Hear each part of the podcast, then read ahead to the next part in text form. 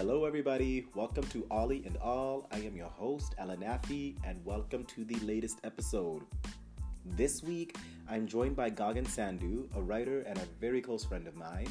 We had a great discussion surrounding everything related to her own personal writing, how there's such a need for diversity even within diversity. And we also talk about social media, specifically the hashtag culture, and how that's currently affecting both the political and the social landscape. She also shares a little excerpt of her book that she's currently getting ready to send to publishing, which is so, so good. Um, Gagan, she comes with so much insight and so much passion, and I really can't wait for y'all to hear this. So, without any further ado, please welcome Ollie and Gagan on Ollie and All. Enjoy.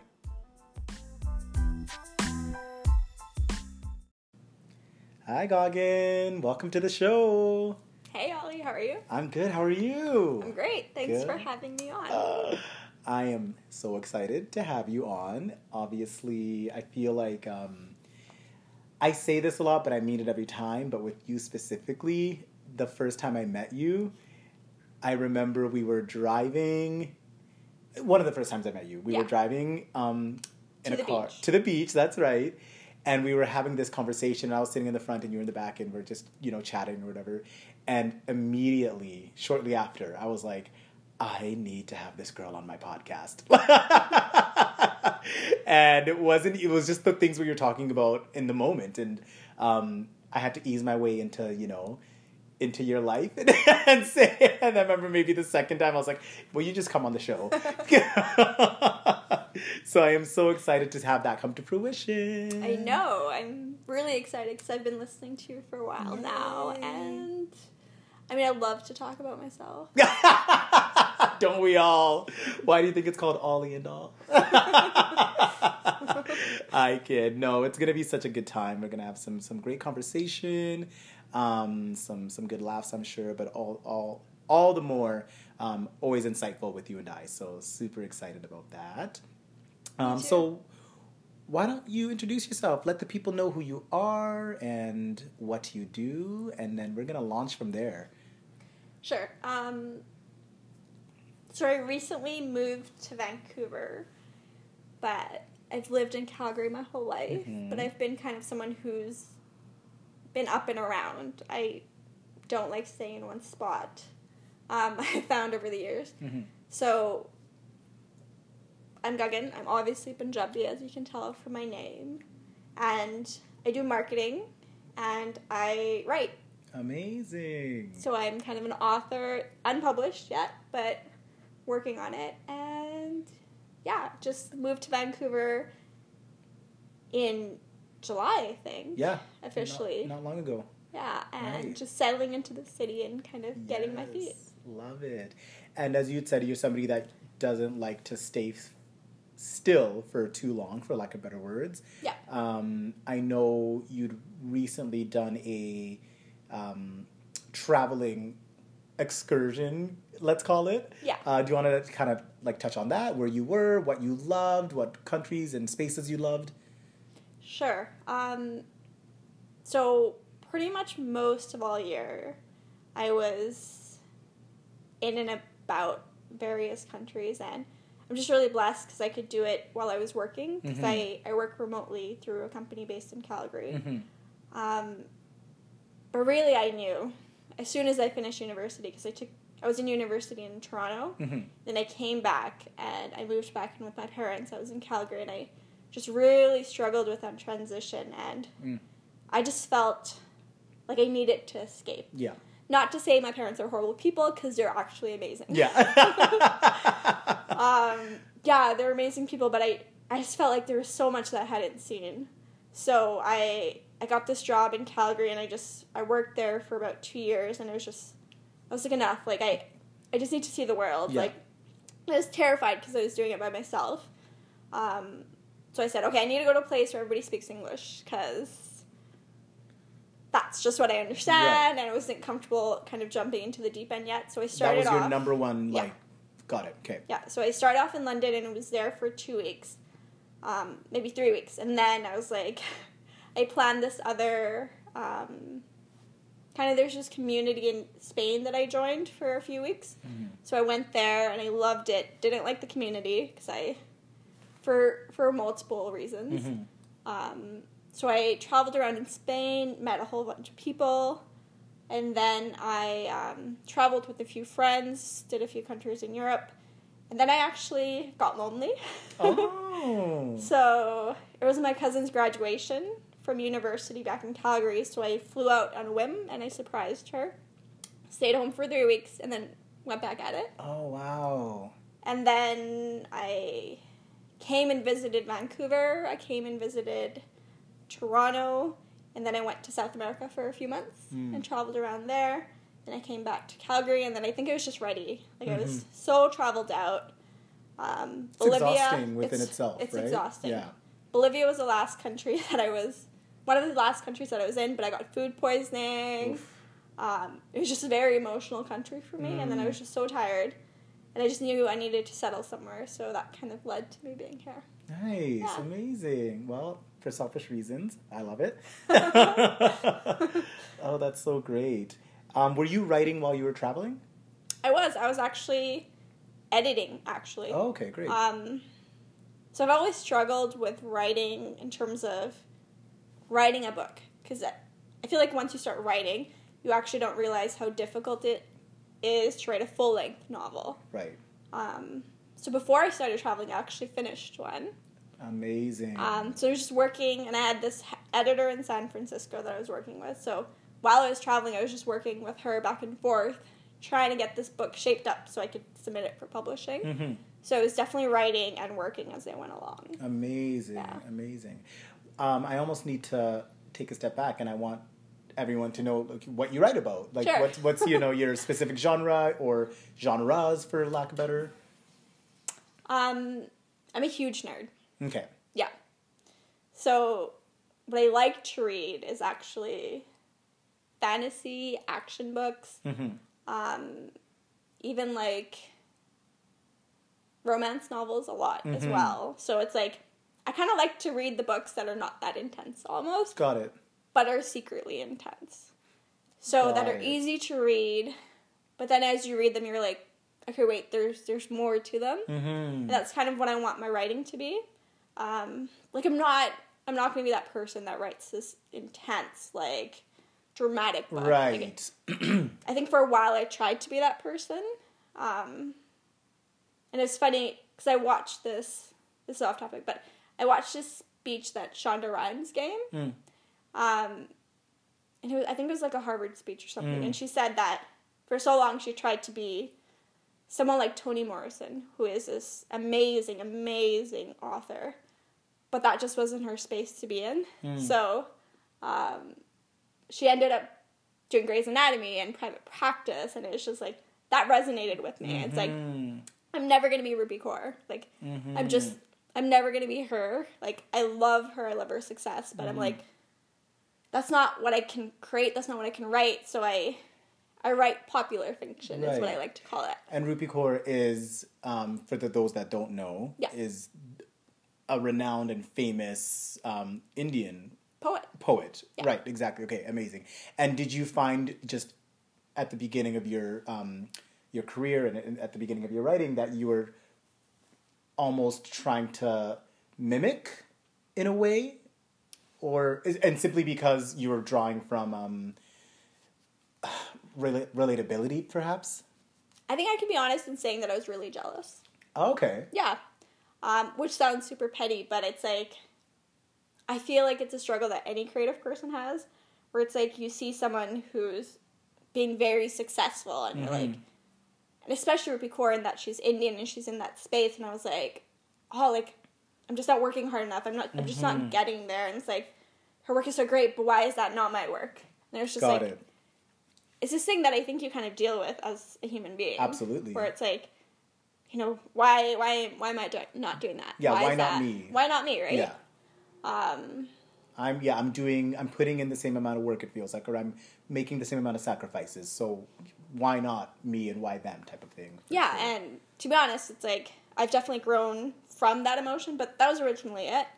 Um, but I've just grown to accept that what I put out into the world is Yeah. so different.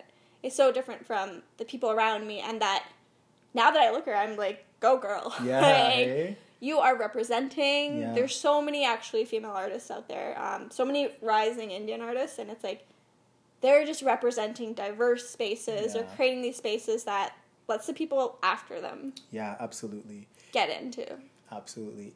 And it's interesting too. I'm going to slightly digress, but you know, thinking about these um, creative spaces, whether it's writing or music or television, and it's interesting as minorities, what happens, what ends up happening, is because there's so few, especially I'm going to say, um, um, probably as women as well, right? Because there's so few, we end up categorizing them in, into one subgenre within themselves. So everybody, you know, that listens to the show knows that I love Insecure. Yeah. Obsessed with Issa Rae. love, love, love it. But she'd done an interview not long ago and she was talking about the show within itself and people were saying how she's talking about the black experience. And she was like, no, no, no, I'm talking about my personal experience. That is within a black world, yes, but that's not everybody's black experience. And for it to be whittled down, that that this one 30 minute show that that's on eight times a year to define the black experience is actually very unfair. It is. It's actually a burden, It's I a would say. huge burden. It's massive and it's like if you ever have if you're ever the the brown person or the black person in a group of white friends it's like whatever you say there's this pressure that you're representing hmm who you come from or it's like okay i have to say this or i have to say that and it's you have to get past that because it's like we need to tell diverse stories, but we need that diversity within diversity, That's if that makes sense. So it's like there has to be a diversity of stories within Indian stories. There has to be a diversity of stories within black stories. Like it's Mm, you need the diversity within diversity. There's not there's not the black story. There's not the Indian That's story. it. Like there's no defining story. We're just as human as everybody else is. And we have just as many layers and just Yeah. as many emotions and just as many um, backgrounds as well and different experiences within that. But for whatever reason, you know, the global society has just decided to be like, I don't know, like it's it's still, you know, um, yeah, that's really that's really amazing that you say that. And to what you'd said about you know being, you know, that one for lack of better words token in a group of people, Mm-hmm. you end up also having to consistently educate, Yes. and Yes. that's a lot of work within itself. And Yeah. I mean, I, I'm guilty of this as I am. Everybody knows I love my black. I do, but sometimes I get tired, in, in a, especially in those um, settings and those social situations. It's like somebody might say or do something that's um, you know Problematic. problematic, and I'm just like, oh, you know, like Do I speak up? Yeah, and it's let it not because I it's not because I'm I'm being complacent in that, but it's like in that moment, just in that very moment, I'm just I'm a little tired. You might have caught me on a bad day where I don't feel like Yeah. putting on that fight, and you could argue that any activist would not stop fighting. Um, any you know anybody that is um, here for equality and human rights and, and things like that never stopped fighting. But I'm st- I don't know if I necessarily believe that. I still To be think honest, I think they had off days all the time. absolutely. Right? How could you not? So you have to have that space within yourself. And I think the fights that the people before us that they did, you know, they they had to do it. Yeah. And it's like there was so much struggle there where their lives are at risk. Like it's Absolutely. a different atmosphere. But I do feel like that sometimes as a culture we definitely get complacent Yeah. Because it's So true. it feels like the problems are too big. So and there's what can you even do? So so true. Um, and where do we start? Yeah. Yeah. So true. I think you know. I think we start by what you just said. Is by first of all understanding that there is um, layers in the layers, and there's Yeah. layers in diversity, and that these diverse stories have diversity within them. And I think that's an um, an amazing place to start. So I love. Um, I love that I know you, and I love that you're that you're putting this work out into the world because it's so so so important. Um, so, who- who were your as you started out writing um, your writing career? Who were your big inspirations? Who do you kind of draw from in terms of um, inspo? it's such a mix of people. Um, like I said, I, I am still a giant nerd. So growing up, I actually read like Lord of the Rings. Mm-hmm. Okay. And that was, to me, that was me being immersed in the ability and the power of literature just to create this whole other world. So it's like, if you weren't having a great time in your life, you can just fantasize about this for whatever moment that you're reading that book. You're Mhm. transported somewhere else, and you don't have to worry about your problems, and you're taken away. Mhm. So that's what fantasy has always appealed to me, um, and it still appeals to me today. Um, but then, of course, I I've done a lot of uh, romance novels, Mhm. reading a lot of romance novels. Um, the grandfather, grandmother, the Mm. forerunner of romance novels is uh, Nora Roberts. So Okay, yep, she's yep. she's everywhere. She's kind of the most popular one. Um, so I definitely read her. Mhm. It's funny. The first time I read her, um, Slightly Persons was in was in a hospital. Oh, interesting. Yeah, um, I was there because um, I was there with my mom, Mm-hmm. and we were there for a few hours. Mm-hmm. Um, and we were reading, or we weren't reading. She was having a procedure done, Mm-hmm. um, and there was this book there, and I was just with her, and I just read it, and instantly I loved it. Interesting. Yeah, so that was the first time I read Nora, Nora Roberts, and I really loved. I just love the fantasy of it. Yeah. It was like a different kind of fantasy. Yeah. It's like there wasn't magic or anything. It was just this fantasy of falling in love. Right. Right. So I love that. Um, and then there's modern kind of romance um, authors. Penny Reid is a good one. mm-hmm. Um, yeah, there's so many. Yeah. Karen Chance is a good one. Um, so I, I find I want to kind of write what I love. Yeah. Um, but my writing at the same time is so diverse as well. Right. Where it's like everything that I've read has always been white. Right. Right. So it's right. like I love fantasy, but it's kind of been white. And I Yeah. love romance, but all the characters are like Debbie or Karen or right. whatever. Right. It's like and their stories are great and they give me the butterflies, but Yeah. there's a missing part that I don't resonate with. which is the, that was like- almost the fundamental part of it is the the really relatability. Sorry. Yeah. Like there's no brown girls falling in love totally. in the stories that I'm reading. They're just not there. Right. Oh my goodness. these blondes or these brunettes and Yeah. they're kick ass characters, but I mean they're not dealing with Indian parents. they're not right. they're not dealing with kind of the problems that I deal with just on a personal level. Yeah. So with my writing, as I get older, I'm like, I actually want my characters to be Indian. So it's like the romance that I started writing has Indian characters. Mm. The fantasy book that I originally wrote, I'm rewriting to include for it to be based in India. Love it. To to have someone who originally her name was Lynn, Mm. now she's Lakshmi. Love it. So, That's amazing. Yeah. That's amazing. Um, so just- to make that conscious decision moving forward to um, Yeah. yeah that's not to say that I would never Of course. write other characters, but it's like if there's a need out there, if there's that's what I want, that's what Yeah. I'm craving. So why would I Yeah. not try to kind of fill that with my own work? there will always be Becky's. Yes. There will always be Becky's, you know. Yeah. Um, but we we have such a deficit of um, this Yeah. of what you're putting out there, which I think is so important too, and that's why. Um, Again, not to circle back, but that's why shows like Insecure, I think, are so successful within their own right, is because there's such a deficit for that um, specific genre almost, which Yeah. is like um, a subgenre within itself. Of course, it's a it's a dramedy, I would call it, like it's a drama slash comedy, um, but it's still it's still telling an experience that is universal, mind you.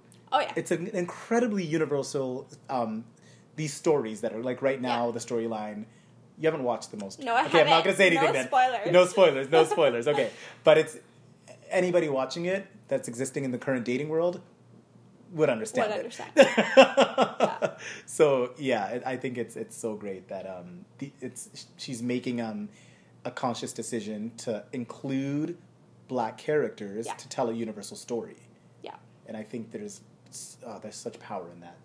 It was um it's kinda like Crazy Rich Asians, right? Hey, Um, amen. Now, When I think of that movie, I don't think Asian movie. yeah, I think amazing romance Yeah. and specific scenes that made me tear up Yeah. and gave me goosebumps. Mhm. But I don't think, oh, I watched that Asian movie because it's like you said, it's universal. yeah, Like what was different with this movie is we we're just not used to seeing diversity where it's like unapologetic and it's Mhm. drenched in diversity. yeah. Do you know what I mean? Like it's yeah, it's unapologetic. It's not the token character. It's not like the grocery store person. It's like for Indian characters, it's like Yeah. no, this is it. This is yeah. All facets of every character is is Yeah. this, and that's amazing. That movie is I, I, is incredible. Like it's Yeah. I just found it. I know we watched it together, but it is so good. I remember after we're just talking about it and just kind of being like kind of hyped up about it because I thought I loved first and foremost. Um, again the the representation i thought that was so Yeah. important and to to know prior to that there was 25 years between an all asian cast um Is with- insane. is insane Yeah. and then after the movie i went and i started just reading about you know the film as a whole and apparently it had got like it, netflix was trying to um Buy it. to buy it. Yeah. That's right. But the director, the creator, uh, said something along the lines of it deserved a classic grand um, premiere at Yeah. in the cinema. And I was like, oh, that, that and that's a it's a risky move, you know. But he believes so much in, in the art that he was creating that he said, no, it's worthy of this and it's Yeah. deserving this.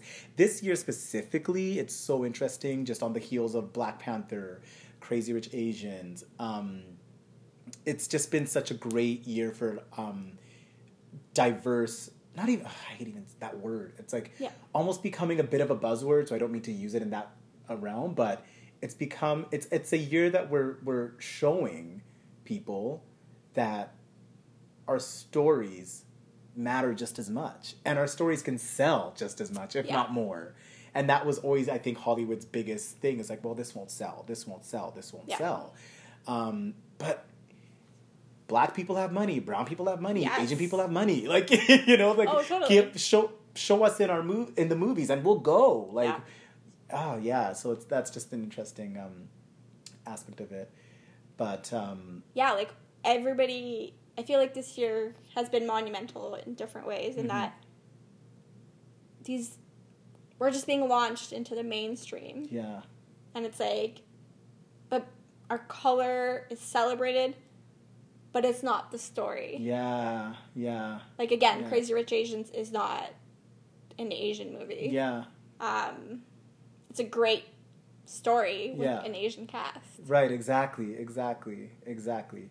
And similar Girls Trip from last year, that was the kind Yeah. of breakout film, and Yeah.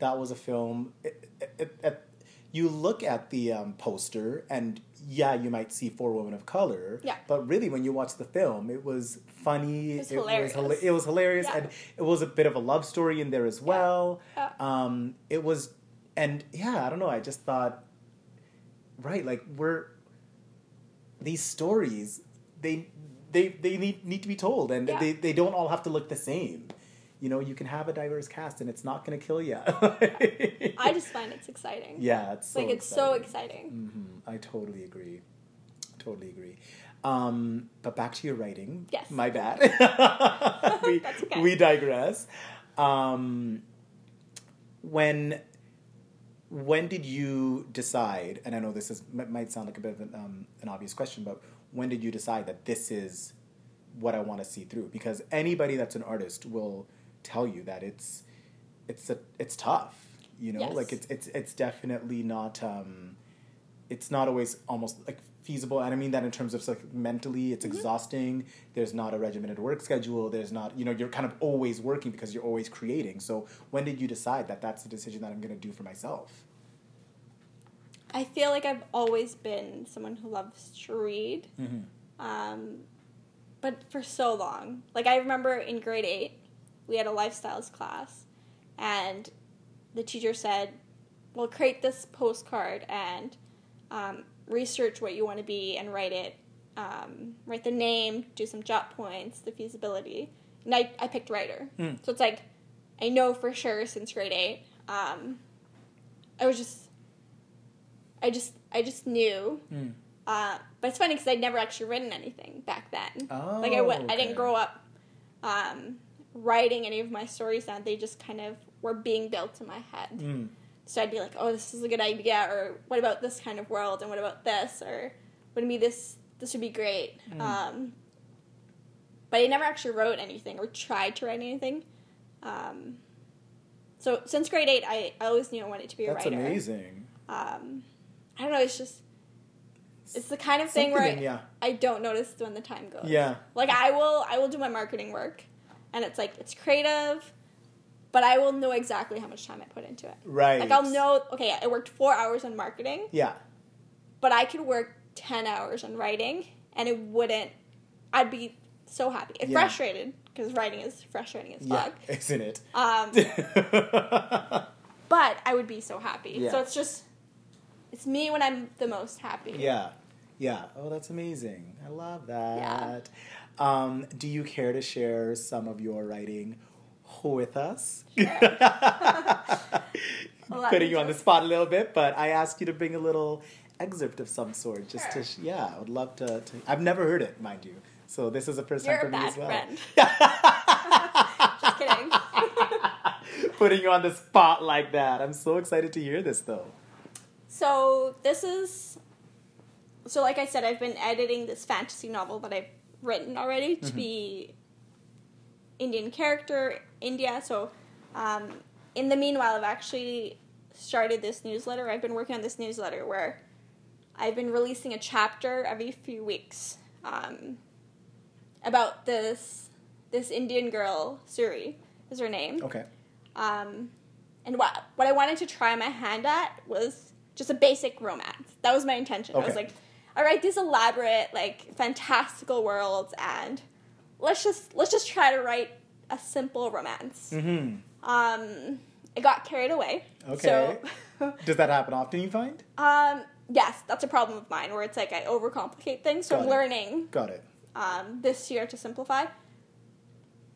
But basically, um, the intention of this story was to be kind of romance. Um, girl meets guy, um, and we kind of see what progresses. But the girl is Indian, so she comes with a lot of baggage about that, kind of baggage about sexuality. Mhm. Um, but this guy is this like charming guy. Um, but then as I wrote, it evolved into okay, what does her past look like? Mm. Um, and I want to know what her mom was like when she immigrated from like India. like it just it. kind of evolved. so what I'll share is first there's just a few sentences where it's like the romance side of things. Um, and she's kind of with the guy, so I'll, I'll share a few sentences about that. Mhm. Just kind of the banter back and forth. And then I'll share another excerpt where um, where it's this other side where sh it's describing her mom and where she came from. Amazing. So I think it's Really Amazing. diverse. I'm so excited. oh my god. let me get my dramatic voice. Yes, get it on. Get it on. Okay.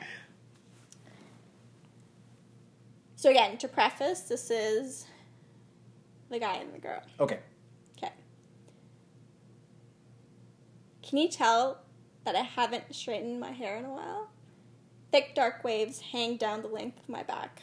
I also wonder if you can see hints of a unibrow coming in. I haven't threaded my hair in a week, and in Indian girl time, that's an eternity.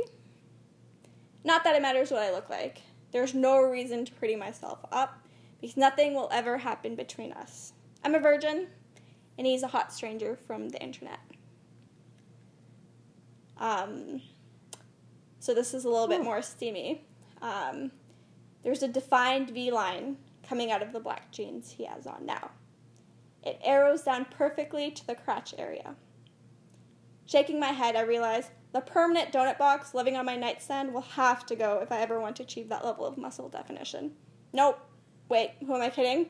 I will have to sacrifice multiple children at the altar of some demon willing to make deals with a thick Indian girl who just wants to look like Priyanka Chopra. Oh my god. So that is the more. That is so amazing. Yeah. Um, so there's another expert, which I'll do the, the mom one. But in general, when I made this character, it was this bigger Indian girl because Yeah. I feel like romances are always so thin Yes. and they're so skinny. It's like that's not real. That's not real. That's not real. Uh, I mean, it is real, but there's right. more. There's more. right. yeah. Good Like, good good one. Yeah. So this is someone who eats takeout, doesn't know how to cook because Mm-hmm. it's. I just wanted her to be real because Mhm. a lot of people think, oh, Indian woman, she knows how to cook, she cares for her family. No, this is a girl who ran away from her family. Mm. She eats takeout. Um, she's chubby, and she drinks a lot of alcohol. Okay. Yeah. So it was just I wanted to bend tradition Yeah. and just make someone who's Human? opposite and human. Yeah. Um, Okay. So then I also wrote a chapter where it's like, okay, where does she come from? Mm. Where, um, what's her background? I want to hear about her mom. I want to hear about her family. Um, so this is excerpt that I wrote, and I'll just say a few. So Suri is the main character's name, Right. just as a reminder. Um, I'll be saying the word "bibi" a lot. And What that means is grandma. Got it. Good. Okay, so I'll start. When Suri's brother was born, it was to an audience of three the doctor, Ma, and Bibi, a tiny doll of a woman who made her place in the corner of the delivery room. She sat, hands folded tightly together and elbows tucked under the arms of a rather large chair, taking up almost no space at all. Despite that, her presence still caught a lot of attention. Every nurse that entered glanced back at her. It was the shawl that did it. It had stayed on underneath her scrubs, poking out at the neck and making her shoulders form big, exaggerated lumps. Bibi didn't care.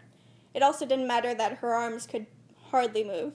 She knew, if given the chance, this country would take your traditions away, she, you were left with nothing.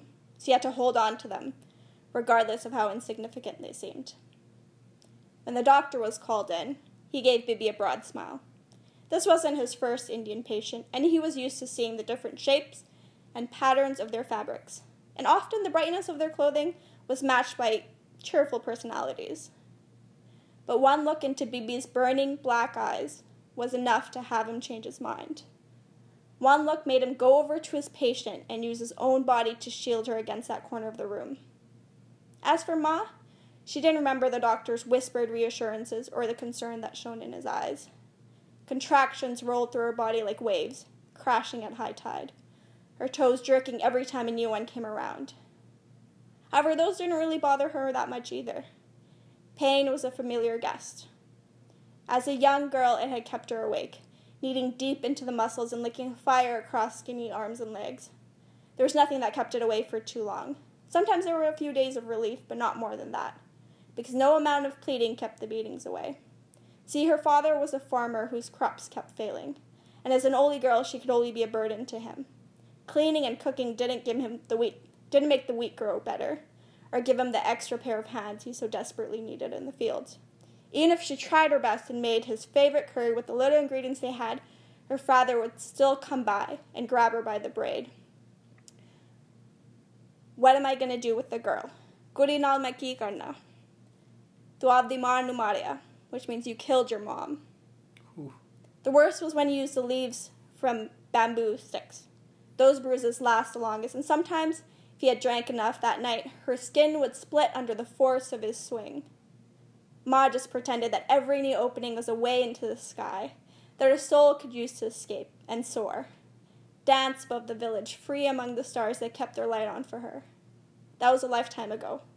Marrying abroad had put an ocean between her, the village, and her father, and yet here she was, lying on her back, legs held high and pulled apart, having to answer the same question, worry about the same thing, because even if the doctor had blocked her sight, she knew Bibi was there, waiting to see if her daughter in law had failed for the third time and birthed another girl. Goody, Goody Nalki Karna. What am I going to do with the girl? Fortunately, a boy came into the world that day. Holy. The end. wow. When this gets published, I'm buying several copies. That's amazing.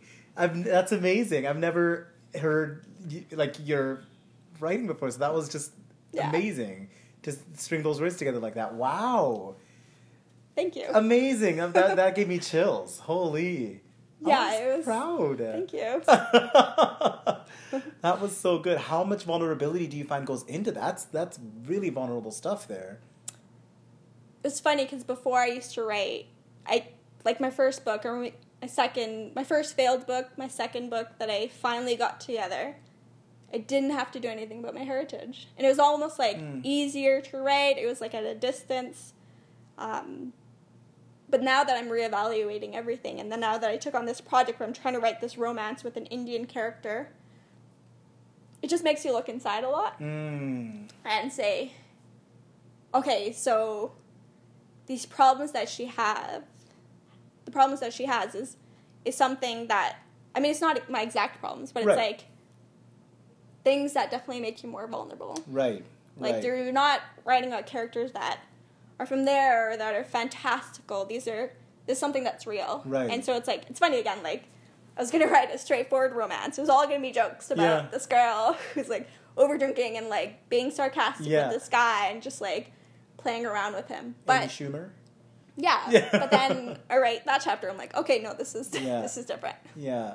Interesting. Wow. Um, and there's almost too. It's like at that point, there's almost no going back once you kind of tap Mm. into that. Hey, like what? There's what option do you have? As soon as you start looking into that vulnerability, you might as well just see it all the way through. Yeah. Um, because how much truth comes out of that, and and Yeah. and. because those words strung together, that was incredible. That was Thank you. so good. Oh my gosh! I think I'm that was so the first time I read it out loud. I'm so excited. That was an all in all exclusive. It was. um, yeah. no, I am so excited for you and to see um, obviously where this goes. And So this one actually is because the one that the the fantasy novel that I'm editing right now. That's the one that I am going to send to publishers. But Got this this story is one that I've. It's kind of a workshop story Mhm. in that I've already started. Like it, it's already released to an audience. I have a I have a newsletter that I send out every few weeks. got it. So it's not something that you have to wait for. It's not something that you have to pay for. It's completely free. Um, it just gives me an opportunity to connect with poor people. Got it. Um, and it's funny because when I when I started the project, it's been a few months now, um, over a few months, and I sent out my first chapter to the people that I emailed out on my on my email list, and they're like, a lot of Indian are like, okay, this is what we were waiting for. Oh, like, we just- nice. We just wanted. There's one, and I I have emails and I've saved them in my inbox, where it's like, okay, like, I've read so many books, but not someone who's Indian. right. And it's like it just it just gives you so much encouragement because Right. writing is so hard some days. oh my god. where it's so hard. But then I love this project because I'm sharing it as I'm doing it. Yeah. And I've sent emails where it's like, okay, I, I couldn't put anything together. Like, I'm sorry. Or sent emails where it's like, okay, I've actually written three chapters. I'm sorry. Right, right, like, right. now you got to read these new chapters, even though you've already read them. So they really get to see a work in progress. Um, it's really, that's the kind of project that I'm really excited about. Mhm. Um, it's just being able to share as I write. Um, You find that to be more helpful? yeah, it's almost it. uh, One, it forced me to write Got it.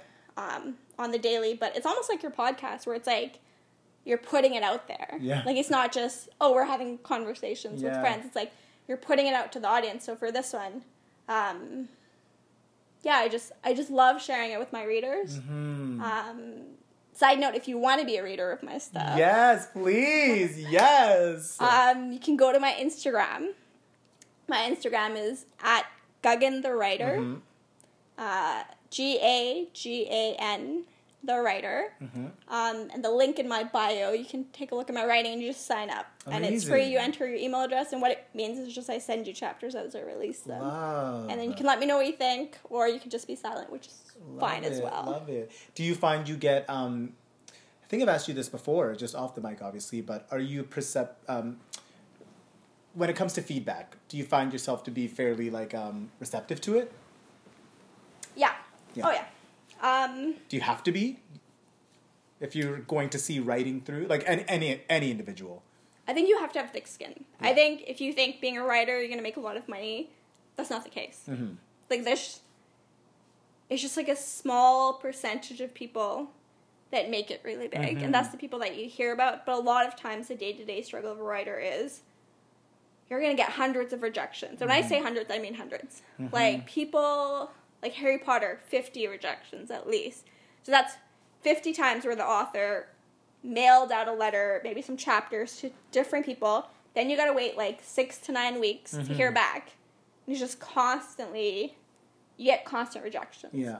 um, so you have to be like, do not become a writer if you're not passionate about it. Totally, Is what I say is because it is so hard, um, especially if it's novel writing, Yeah. because it's you have it all pieced together in your head, but then the act of writing all these words out, Mm-hmm.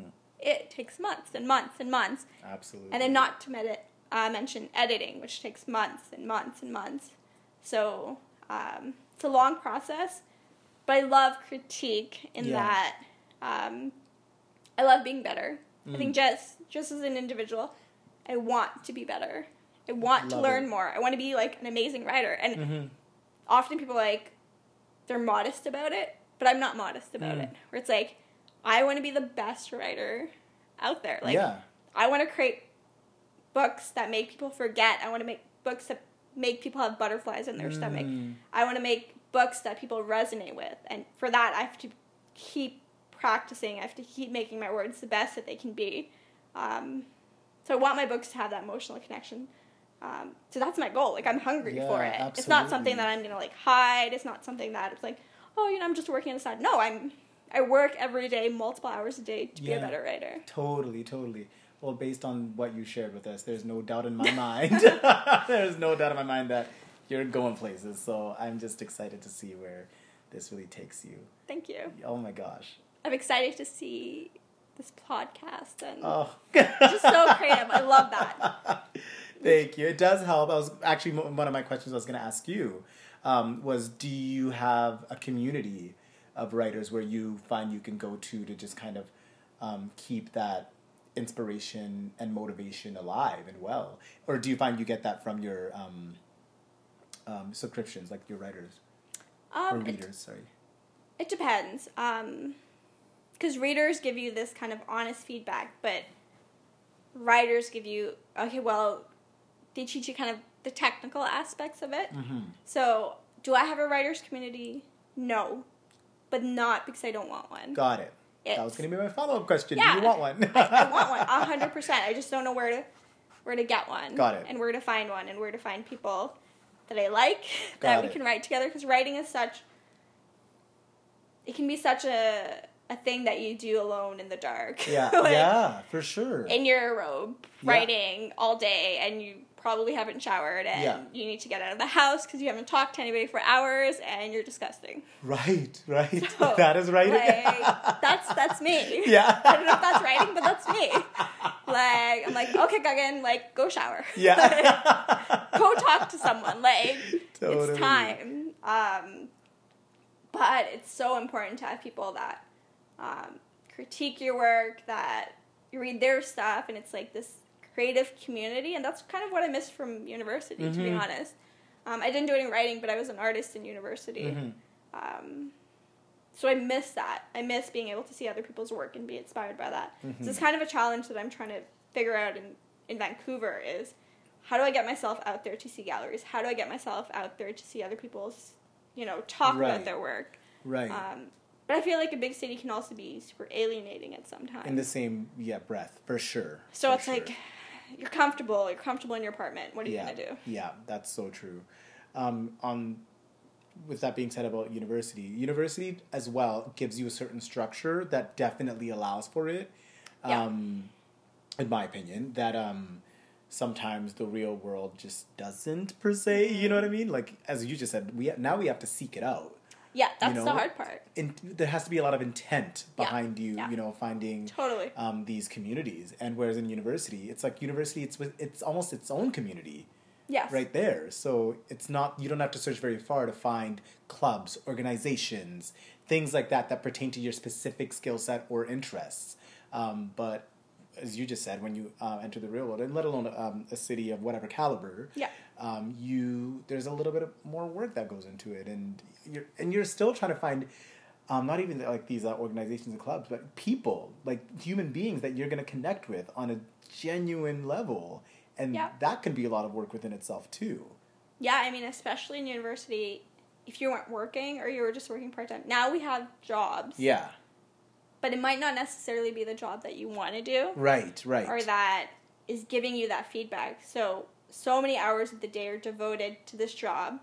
to getting to existing. Yeah, first of all, like, I'm sorry, but the rent here is insane. It's insane. I'm just going to put that out there where I thought moving to Vancouver would be this incredible thing. And to be honest, parts of it have been, Mhm.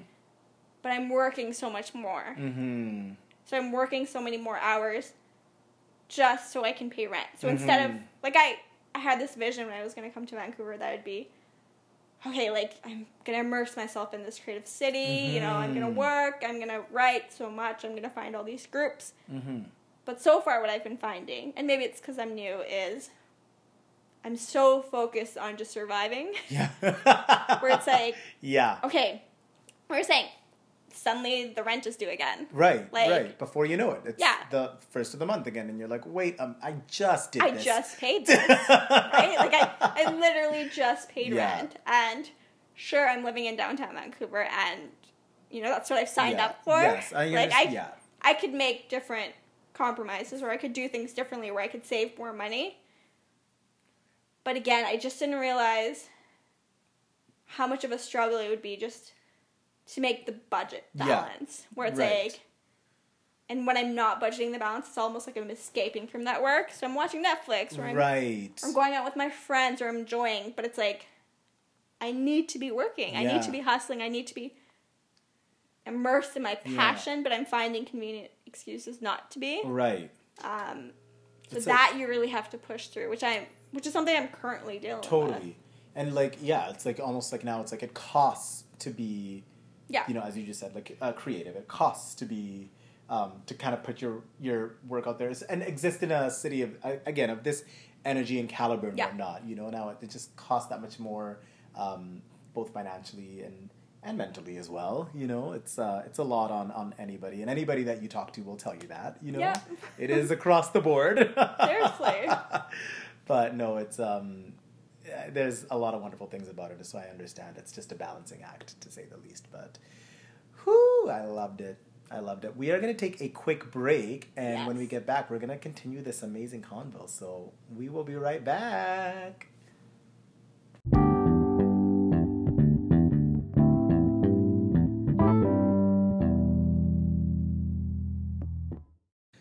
Welcome back, ladies and gentlemen. I'm back with Gagan. Hey. Um, hey. So, um, we were kind of touching on this prior, uh, but I was wondering a, a conversation that we've had in the past Yeah. um, has just been in regards to you know social media and the impact it has now on uh, literally our day to day. It's how we exist. It's how we connect. It's how we um, engage with one another. There's activism that happens on the internet now. Um, there's good and there's bad that come out of it, obviously. But Yeah. it made me think, and I wanted to ask you this in regards to your writing. Um, pr- like you were just talking about how you have these readers, and you you know you use Instagram as a tool Yeah. um, to to get your content out there. What did you use prior to social media as a whole um, to get your writing out there? In general, I, for a long period of time, I did not share my writing. Oh, okay. And I think that's actually pretty common among creators, um, artists, or writers in general. Is we're so caught up in like honing our craft. So, Mm. like I said, it's so solitary where you're in a bathrobe and you're writing and you're constantly writing Mm. and it's a part of your soul almost. Mhm. So when you share it, you're like terrified because you're so vulnerable. Um, so I would only share it with like a cousin Right. or a few cousins, and I'd be like, "Okay, what do you think?" And then I'd get there, and then I'd constantly be asking, "Okay, are you just saying that because you're being nice to me?" Right. Right. Like, no, just tell me what you really think. Um, so for the longest time, that was how my writing circulated. It was either English papers in university, yeah. which, was super being boring. Graded as, as Yeah, well. and not creative at all. Yeah. Or it was like these stories that I write and share with like a few trusted people, but would never go anywhere. Yeah. Um, but almost as like this twist of fate, I got this marketing job. Mm. And it's so funny how my whole perspective on the whole thing has changed. Because marketing, at least, so the work that I do is all about okay, how are you communicating, but also how are you putting your work out there? Mhm. Because to be honest, writing in a dark room, no one's going to read your stuff. It's not even before their eyes. Do you know what I mean? Like right. Right. it's it's a good way to put it. yeah, you're just you're writing to yourself and you're just obsessing over it, and you have no idea if it's good or bad, but you spend so long perfecting it Right. that you're just obsessed with it now. So after I learned everything that I've done for marketing for my job, Mm. um, I realized, okay, no, I actually want to know what people think. It's terrifying, but I almost want it to be this relationship between me and the reader, and I want feedback, and I Mhm. want to present it out there and see what the world thinks. And it doesn't have to be perfect. In fact, Mhm. my stories are far from perfect. There are so many things I've rewritten, so many things I'm like, oh my god, did I write that? That was disgusting. Um, but I think the ability to put yourself out there when you're not perfect is so key yeah, because there is never this perfect moment. Um, and I think it's a lot more authentic that way. So yeah, marketing taught me that okay let's just engage with people and that's why i talked about okay i have this list of readers and really it was just emailing my friends and family saying hey you know i'm i'm gonna be sending some stuff out do you want to hear about it like Mhm. yeah, yeah, yeah. um, and then i just got their email address and then every time i did something new i would just send it out and then wait for the reaction but it was this repeatedly putting yourself out there yeah, um, so that was kind of before social media or kind of amidst it. But then Instagram almost, I mean, it's changed the world for so many artists. oh my gosh. It's, it's just made everything so much more democratic. Like, you're not putting your livelihood in the hands of a few publishers. Mhm. You're not putting it amongst like snobby gallery owners who are like, you know, we're gonna get this one or this one and just basing. No, you actually have. There's no middleman. It's Yeah. just this direct access to, the, to your, your readers, your public, or Yeah. whatever, and you're just putting it out there and you get instant feedback. yeah, So to me, that's been the great positive of social media is that you can put your work out there and you can cultivate an audience and you have people that are receptive for it. It doesn't matter um, who you are. It doesn't matter where you're born. It Yeah. doesn't matter about your privilege. It's, it's just an opportunity to speak. yeah, I think, and it's an opportunity to connect with people that you haven't connected with. There's almost this community because I follow a lot of Indian artists and a lot of Indian writers where it's like I know what's who's coming up and who has these followers, and you kind of support each other. Mm. Um, so it's been great that way in terms of putting stuff out there. But then it's also been really interesting because I've never really been one of those people that, like, even now I'm so bad at Instagram stories. Like, you'll never, like, Right, rarely right. see an Instagram story on my thing. Um, it's so funny because I met up with a friend recently and she's like, oh, you've been, like, your life has been so exciting. I'm like, wait, what do you mean? How do you know? And she's Right. like, oh, through, like, Victor's story. right, right. Our other friend Victor is like, I've just seen like you've been doing so many things. Right. I'm like, oh, okay. Yeah, yeah. Um, Because I don't, I don't spend time Instagram storing. yeah, Um, I've never been the type of person that takes pictures of her food or anything like that. It's just, um, but it's funny because now it's like, okay, I want to promote my writing, but I also, I kind of love composing a picture and like Mm. it's almost like a different art form where I'm putting it out there. So I love it, but I also hate it at the same time because it's like curating yourself because you know, like especially if you're Indian. I don't know if, it, if this resonates with anybody, but it's like there's so many Indian Instagrammers, influencers right now. It's like, okay, they're like in their ethnic wear, their hmm. skin is dewy, their skin like any girl like it's like they have highlighter on. They're so precise. They're so pretty, and it's like there's almost a certain look that you know will get you likes. Right. It's like I don't. It's so easy to fall into that. Where it's like, okay, if I like post this certain type of picture or post this, it's like manufactured to spread your awareness, Right. but it's almost you don't want to be inauthentic about it at the same time. Absolutely. So- Absolutely. to me, Instagram's been this challenge because one, I don't know what I want to put out there necessarily. Yeah. So I'm I'm a confused person, Ollie. Yeah.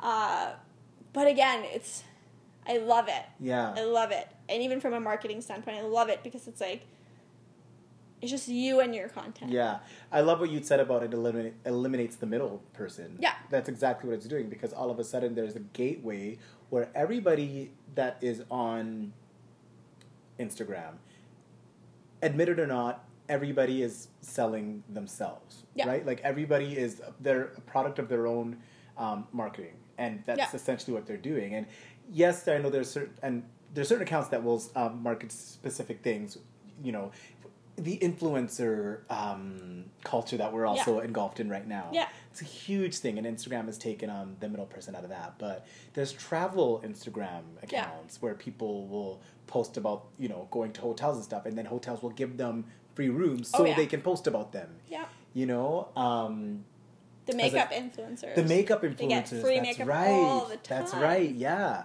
So you really are um, um, branding yourself or or your brand as well in the same Yeah. breath. And it is. It's it's a great, great, great tool because I think so much. So for so long, that middle person um, needed to be cut out because that middle person was a little Yeah. bit too diplomatic for my liking. You Oh, know? yeah. Um, and now it does give people the access to be as creative and reach as many people as they possibly can. Yeah. And you're right. It does take um your, your privilege doesn't really matter. Your Yeah. um. It, it, it's it's just about how much work you're willing to put into yourself or Yeah. your Instagram self. I guess I Yeah, would say yeah. um. So that's interesting, but no, I, I really do like that. Um. It's funny because um, cause even if you look at Rupi Kaur, because we've mentioned her before, Yeah. it's like her Instagram or her poetry, which a lot of people resonate with. But then aside from her poetry, is usually her glammed up or like really wearing really nice outfits with this Mhm. kind of different scenery, or she's traveling the world, so she's like a different lifestyle. Right. Um, so that resonates with people where it's like, um, even some of the other people that I follow, it's like these beautiful Indian women who are just comfortable in their skin, but they're wearing these cool outfits, they're kind of doing these cool things. It's like, even for me, my Instagram, I, I like to be creative, I like to have a different perspective to it.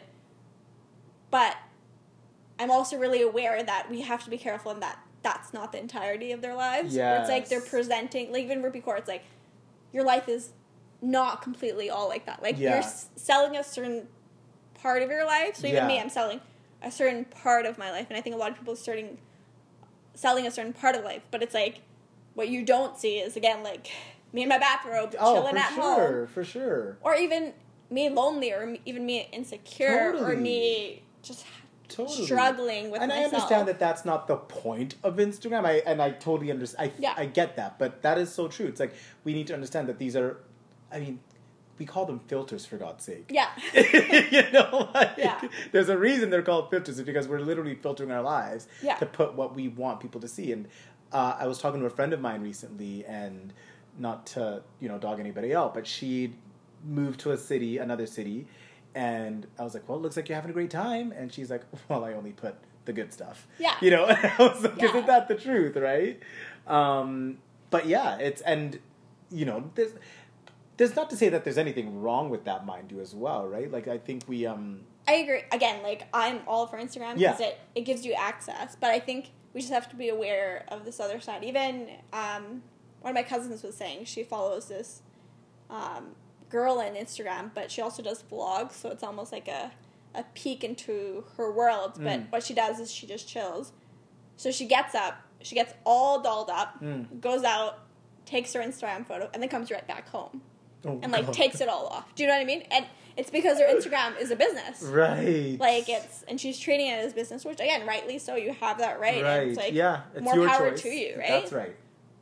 But again, it's like all these people that follow you might not just be aware that it's like, okay, this is what works for her, but she gets she's not actually like, are you really living that life? Or are you just living for that photo? And what's the end goal? yeah. Yeah, like what are we working towards here? That's Yeah, it's just- It's very interesting Huh. in general. Yeah. It's also funny, Instagram is still pretty new. Yeah. Like it's within 10 years, is it not? 2008, 2000 Yeah. Quite new. 2000 like that's and it's literally how like it's shaping the way that our current you know climate is just operating Yeah. and it's so new still you know and I, the internet isn't um i know the internet as a whole is still pretty new as well like Yeah. within 20 years or so but or no i'm aging myself at 30 god um, but you know like it's just kind of crazy to think of that this thing that at the time i remember when it first came out the only people that had it were people with iPhones, Yeah. and I, I don't know, like not everyone had iPhones at that time. I had a BlackBerry. I remember when it came out. So it's just interesting that it's so new, but now it's just this tool Yeah. that we're all, um, you know, kind of using, and it's pretty remarkable. I tell you. Yeah. But you know, social media as a whole, it's it's its own beast, and um, I know we were talking about this prior, but like, um, you know, the obviously the, the the downfalls and the faults that it has, but there's obviously on the other side of it. Um, like anything in life, everything is a spectrum. So if something, there's got to be some good that comes with it. Um, but we were kind of touching. This is um, on the heels of um, the Brett Kavanaugh case, right? Kind of what's Yeah. happening in the United States right now. Um, there's a this large outcry that's happening with, you know, um, I'm sure everyone knows about it, so I'm not even going to break it down.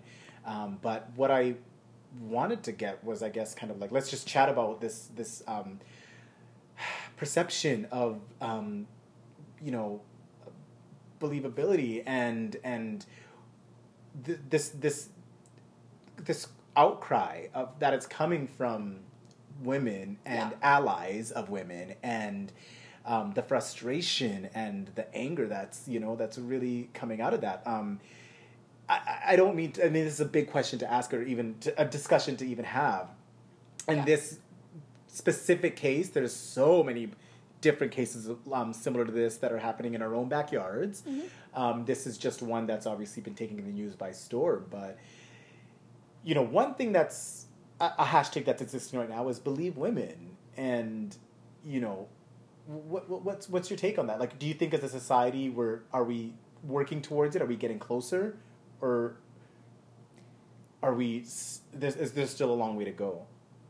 I think there's definitely a long way to go, but I know we're touching on social media, so just the power of hashtags. yeah. So I can speak to myself where it's like yesterday I was like obsessed with this case Yeah. where I I watched parts of the the Senate live hearing just to see him defend himself. I wanted to see um, Dr. Ford speak. Um, again, just as a general summary, this is a U.S. Senate mm-hmm. um, where they're trying to um, vote to make him go on the Supreme Court. Mm-hmm. Um, and everybody was kind of on board, except late in the game, there came allegations from Dr. Ford that um, he had sexually assaulted her. So he held her down, um, groped her uh, a long time ago when they're, uh, I think, in college or Mhm. university. Mhm.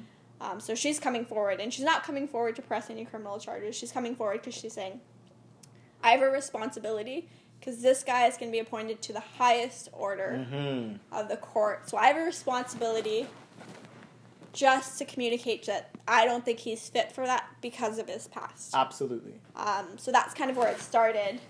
And then it's really kind of demoted to a he said, she said. Um, but what Trump tweeted, um, I don't have his exact tweet, but he said something along the lines of, This was so long ago, you know, I want to see the case files. mm-hmm. You know, if it was as bad as she said it was, she would have reported it to someone. Mm-hmm. So show me the case files. Show me that that's the proof is looking for. And so what that really spurred was a lot of hashtags why I didn't report it. Mm-hmm. And to me it's like over the days, even today, like in my feed, um, I've even searched why I didn't report it because it's like the issue just resonates with me so Yeah. much. And it's just when you go through these these people that are using this hashtag Mm-hmm. and saying why they didn't report their own sexual heart, uh, assault, it's it's heartbreaking. yeah for sure So it shows you how far we've come in terms of they're getting this platform to communicate this, and Yeah. it's like people they just didn't listen before. yeah Where it's like, and I was saying before, and I was saying to Ollie, it's like speak to five women in your life. Mm. It doesn't even have to be like just five, Mm. like literally just five, and just listen to them Mm-hmm. and see what they're saying. See what they've dealt with and just and I can be honest with you, it's like you're gonna find someone who's an assault Mm-hmm. victim, you're gonna find Mhm. someone who has been sexually harassed. Mm-hmm. It is that common. Mm-hmm. It is that common. So these hashtags that are being spread around, it's like they just give voice to what women already know. right that we're out there. Do you know what I mean? Like, it's just people people just don't think they don't ask and it's not a topic that's brought up but it's like we know Yeah. that there's so many of us out there that have gone through something like this or gone through anything like this and there's so many reasons why you didn't report it um, Right. And it's what I love too is the, uh, the the fact that as you said this hashtags now this hashtag brings a community together and a place and a haven where these people um, can almost be inspired by one another. Um, it's, almost healing to be honest Absolutely. It to ha- read it and you might not have known at the time that you weren't alone but you know now just reading off of people Yeah. off the internet on your instagram feed with the hashtag i didn't re- this is why i didn't report um it's I a little bit yeah. healing I want to read a few because we Yes. were talking about this, and I, I just found some really, you know, there was. I'm only going to read four or five, but I mean to say there was literally thousands, literally thousands, and each of them are different in their own right, but they obviously all stem from the same um, t- uh, type of hurt and type Yeah. of uh, frustration and um, and almost borderline shame, you know, and that's what's really sad about this. But I just want to read a quick few that I found, and uh, we'll kind of go from there. But uh, these are all under the hashtag in response to Trump and what he'd said, and Yeah. um, saying this is all under the hashtag why I didn't report it. So here's one. I was 600 miles away from a support system and was told not to ruin a reputation. Another one says, because I didn't want to admit to myself that it even happened. Another one says, because I was a child, because I was ashamed, because I was scared, because I was threatened, because I was continued, uh, because I was convinced no one would believe me, because I wanted to pretend it never happened. Another one says, because he told me I wanted to get in, uh, sorry, because he told me I would get in trouble, because I thought that's just what happens when you drink too much. Another one, I said no repeatedly, begged him to stop. I tried to fight him off, but he was way bigger than me. He was my boyfriend at the time, and the next day slut shamed me at the football game. Everyone knew and thought I was a whore. And then another one says, um, I'm not going to read that one. Because I could go all day. Um, but it's obvious in just reading those, you know, four or five that um, there's a commonality here. And it's it's that yes, these these voices are now being heard and they're being put out there, and as you said, it's it's it must be healing to some degree. Um, but there's also this congregation that's happening where these Yeah. people are finding um, a haven to talk to one another and put it out to the world what's happening. And this congregation that's happening via online, what people need to understand, especially people of privilege, is that your congregation happens in your in your day to day yeah but these people had to kind of seek out the, the, the most traumatic parts of their lives in order just to, to, to, to feel that, to feel her, to feel healed. Um, there's so many layers to the story with Dr. Ford and Kavanaugh, but like it's what's frustrating to me is having to to almost like um justify why she said anything. I it's hard for me to swallow uh, and understand how we're trying to justify his side. Honestly, I, I and that's just maybe my stance on um life. Um, but it's hard Yeah. for me to try to understand like why we can't just stop and listen and uh, believe yeah and furthermore empathize. it's funny because it's like i have no idea if he's guilty or innocent so i don't i don't know but to me it's a cause to pause and investigate Mm-hmm. So it's like, like I'm not gonna say yeah he did it, he did Mhm. it, because I I think you should always take a look. You should hear. You should um, the innocent till proven people. Right. guilty. Um, sure. So I I don't know if he did it or not. So I have no idea. But it's a cause to be investigated. And I think whenever there's allegations like that, the question always comes up. And what really bothers me the most is that even in Trump's response or people's responses, you always think there's this idea of what a like a victim looks like, and it's Mm. like they have this idea that a victim is supposed to act like A, B, and C, and that's what that makes them credible. Like they're supposed to be traumatized. They're supposed to have reported it. They're supposed to be acting in a certain way.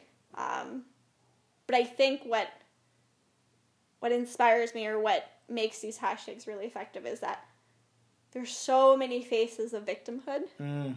Where it's like you just don't know. When you when you when something like that happens to you sometimes you just go quiet. Mm. do you know what i mean? You just People grieve in different ways. you go quiet um, you don't know how to handle it.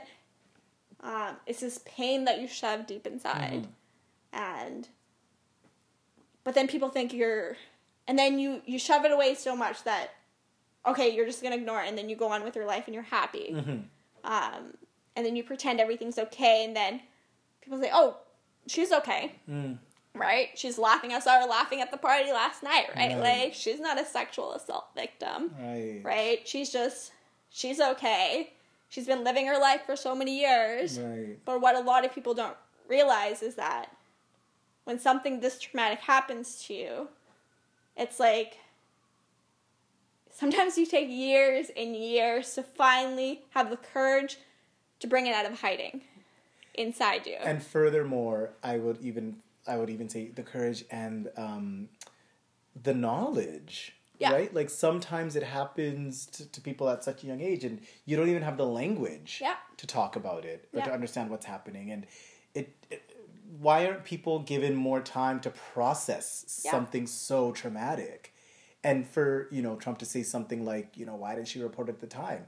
Who's to say that she might have not had the language or the knowledge at the time? A hundred percent. That's why I think it's so problematic when these are the this is the language that's being used when someone reports a sexual assault. It's not okay. Let's let's see. Let's hear what's going Mhm. on. It's well, why didn't you do this? Mhm. Or um, well, yeah, this happened, but we also don't want to ruin this young man's life. We don't want to Mm. ruin his life because he has this incredible possibility future up for him. So Mhm. it's like I don't think we should punish him for whatever uh, a boys boys will be boys. It's this God. it's this whole thing that comes about, but it minimizes the trauma, Mhm. but it also minimizes the people that again they're not they're trying so hard not to be victims. Yeah. So it's like they're not carrying this victimhood on their sleeves. So they're like, oh, they're okay. Yeah. But it's like, no. And the language that they see on the news is saying, boys will be boys, locker room talk, hmm or things like, It's normalized. yeah, it's it's so normalized. Or, you know, okay, yeah, we're gonna convict this guy of sexual assault because they literally can't get out of it, just like Brock Turner. Yeah. You know, there was two live wit- witnesses, but we're gonna give him some, you know, maybe six months, Yeah. and then and then we're all good. We're all Yeah. squared up because we don't want to ruin his life. Yeah, yeah, yeah. It's and we like- want the public perception to be like, oh, we, we did punish him. We did. Yeah. Yeah. See, we did. We did something. But really, it's like, how is that enough? Yeah, and so that's why I think, I think as a woman or even as a man, because there's so many sexual assault Absolutely. Yeah. victims that are men, when they see the news or they see, okay, this is how as a community we're dealing with this. Mhm. That's why they don't report either, Yeah. right? Like that's just Yeah. that's just what happens. Yeah, and it's really. I think as soon as the the media shifts how we talk about it, and we as people, okay, let me say this: as soon as we shift how we talk about it, the media will shift how they report about it. Yeah, I think that's really vital here. But obviously, clearly, as a whole, we're not. We're still working at it, and um, I don't know. Like I even think about. I talked about this with my episode last week with Justin, but uh, the Les Moonves case, and there's twelve women that uh, are accusing him of um, sexual misconduct. And to Yeah. me, I mean, just objectively looking at the situation, I'm like, there's a clear pattern here yeah, you can't make this stuff up you know like like and and people don't it's narcissistic to think six people 12 people would come together just to ruin one man's life you know like Yeah. that that's that's that's just narcissism at the, like that's crazy like and no one would put them themselves through that just to i don't know it's Yeah. frustrating it's just so frustrating no, totally. And I think Dr. Ford, so the accuser, um, or the victim, I guess, in this Kavanaugh case, she said her life is is ruined. Yeah. Do you know what I mean? Like Yeah. it's not like she suddenly gets a lot of money or Mm-hmm. she gets a lot of fame, she is being scrutinized. She's being torn Yeah. apart by the media. She's not Yeah. safe. She's received death threats. Like Yeah.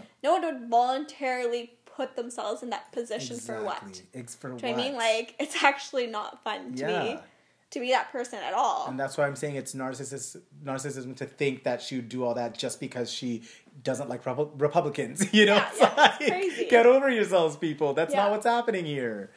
Oh, it's so so so so wild. But um, I really want to. I, I want to feel like we're getting to a place where, um, you know, as I said, we're, we're, we're believing victims and we're, we're listening and we're hearing and coming from a place of understanding and empathy f- first and foremost, you know, and uh, God, if that's the starting point and we can build off of that, amazing. I love it because Yeah. even like I said, the Me Too movement. Mm-hmm. Why I didn't report it? It's like these movements at least bring the issues to the forefront. That's right. So it's like all these people in power are forced to react to them, mm-hmm. and it's like it brings their ugliness out. Mm-hmm. It brings their problematic beliefs out. While before it would have just gone, Yeah. it's gone hidden. And to be honest, it brings so many problematic beliefs out, just in general when we're talking about it with your friends. Mm-hmm. Um, like I mentioned this earlier, where, you know, sure, I think we can, a lot of us can be comfortable in saying, you know, I'm not friends, I don't know anybody who'd ever rape a person or Mhm. sexually assault a person. But there are so many other infringements. There's so many, there's so much else that contributes to the culture Mm. where it's like, Speak on it. Okay, so yeah, we can be comfortable that we don't know anybody who's held a woman or man down and assaulted them. But can we be comfortable about the other things where um so the one example that I gave when I was talking to you earlier was, you know, there's this there's this weird bizarre thing where it's like everybody everybody knows when a girl's neeks or a girl's nudes have been leaked. Mm. So, um, like back home, they'll be like, so and so, so in Calgary, so and so's uh, nudes have been leaked. Have you heard? Have you heard? And it spreads like wildfire. But then you're like, okay, how did you know? It's well, um, this guy that I'm, this guy, this guy friend. Well, he got it in a group chat. So this other person forwarded it to a group chat, and now a bunch of guys are had the nudes. So it's, it's not even like gossip where it's like, oh, this girl's nudes have leaked. No, it actually Yeah. the nudes actually transfer group to Yeah. group where it's like in the in this specific example, Yeah. it's like a friend's um, husband had found out that or a friend found out because her husband in their group chat of guys. Yeah. In this case, it's guys, so I'll speak to that. Yeah. Um, they were sent it in their WhatsApp chat was this person's nudes, and it's like what I was saying is, yeah, we don't know someone who's raped a girl or assaulted a girl, but no one in that group chat thought it was problematic that this girl's body is Mm. being shared. No one Mm. said, no one spoke up and said, "Hey guys, like this is wrong." Right? Right. Like this is this is another human being, you know, we shouldn't be sharing this. This shouldn't be something that's shared. Right. Um, no one spoke up in this specific Yeah. instance. Yeah. But to be honest, in so many instances, So many. and sure, again, I I repeat the same thing. We don't know someone who's raped someone, but we know someone who's involved in something like that. Yeah. And that all contributes to this misogynistic culture that we have. Being a bystander, you're as, as much a, a part of the problem yeah. by being a bystander. You're creating a safe space for people Talk about it. that does not exist. Speak that on it. should not exist. Speak on it. That's that's just that's just like it. why are you creating a safe space Yeah. where people are you know maybe it'll be one gross really creepy guy Yeah. who's saying hey girl like hey look at this Yeah. but you're giving him permission to do that Yeah. so until we're comfortable until we're teaching everybody that you know hey this is wrong this is not appropriate i think that just it just manifests Yeah. into these cases which then tend to be oh now we know someone who's like Exactly. Exactly. done worse. Exactly. Oh my gosh, isn't that the truth? And eh, it's almost you you beg the question of you, you know when does it end and when does it stop? Yeah. And it's you, I don't know. I, I yeah, it's so frustrating. You know, It is. It is. It's incredibly frustrating. But you're, I, I do want to just like really sit on that fact that being a bystander in this case specifically, but also in cases of, um, you know, racist behavior, in Yeah. cases of homophobic behavior, and like all of those things, just because you're not taking part in it, doesn't mean that you're not a part of the problem if you're not doing anything to stop it. And I think Yeah. that's really important for for um, for us to know. If you're not using your privilege for the good, yeah. then you know what's the point? you know, you yeah, you got to use that privilege, but.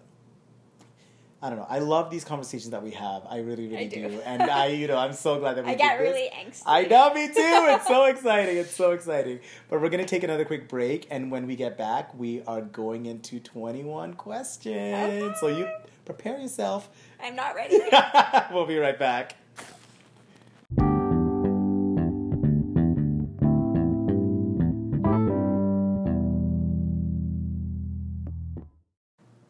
Welcome back to the show, Gagan. Yeah. Yes, are you ready for 21 questions? I feel like I'm prepared, but I'm not sure. Yeah, no one ever is. so I'm gonna break down the rules for you. I'm Sure. gonna ask you 21 questions. Okay. Um, you are only allowed to pass on one of them, and you are only allowed to ask me one of the questions in return. So pass on one. Pass on one, and only allowed to ask me one that you want to know the answer for me too in return. Pre question is inspired by 50 Cent's 21 questions. Girl, you seem to love me now. Do you want to love if I was down and out, but you still have love for me? What a bop. Yeah, right? I totally forgot about that song. Okay, I just assumed. Oh my god, I totally forgot about that song. I just assumed you were channeling 50 Cent. Not even. Okay. But now, You should. that needs to be my jingle. I think so. Leading into 21 questions. Change your ringtone immediately. Whoa! I've been looking for a jingle. Fifty Cent. I might have to call him. I love it. Okay. Wow. That was just a pre question. It didn't count as my actual question. No, I think it did. Mm, feel like it's a general comment, if anything General, else. yeah. Okay, All shoot, right, you ready? You're in the hot seat. You ready? I'm ready. Let's go. Question number one. Where is a place you've yet to visit that you wish to?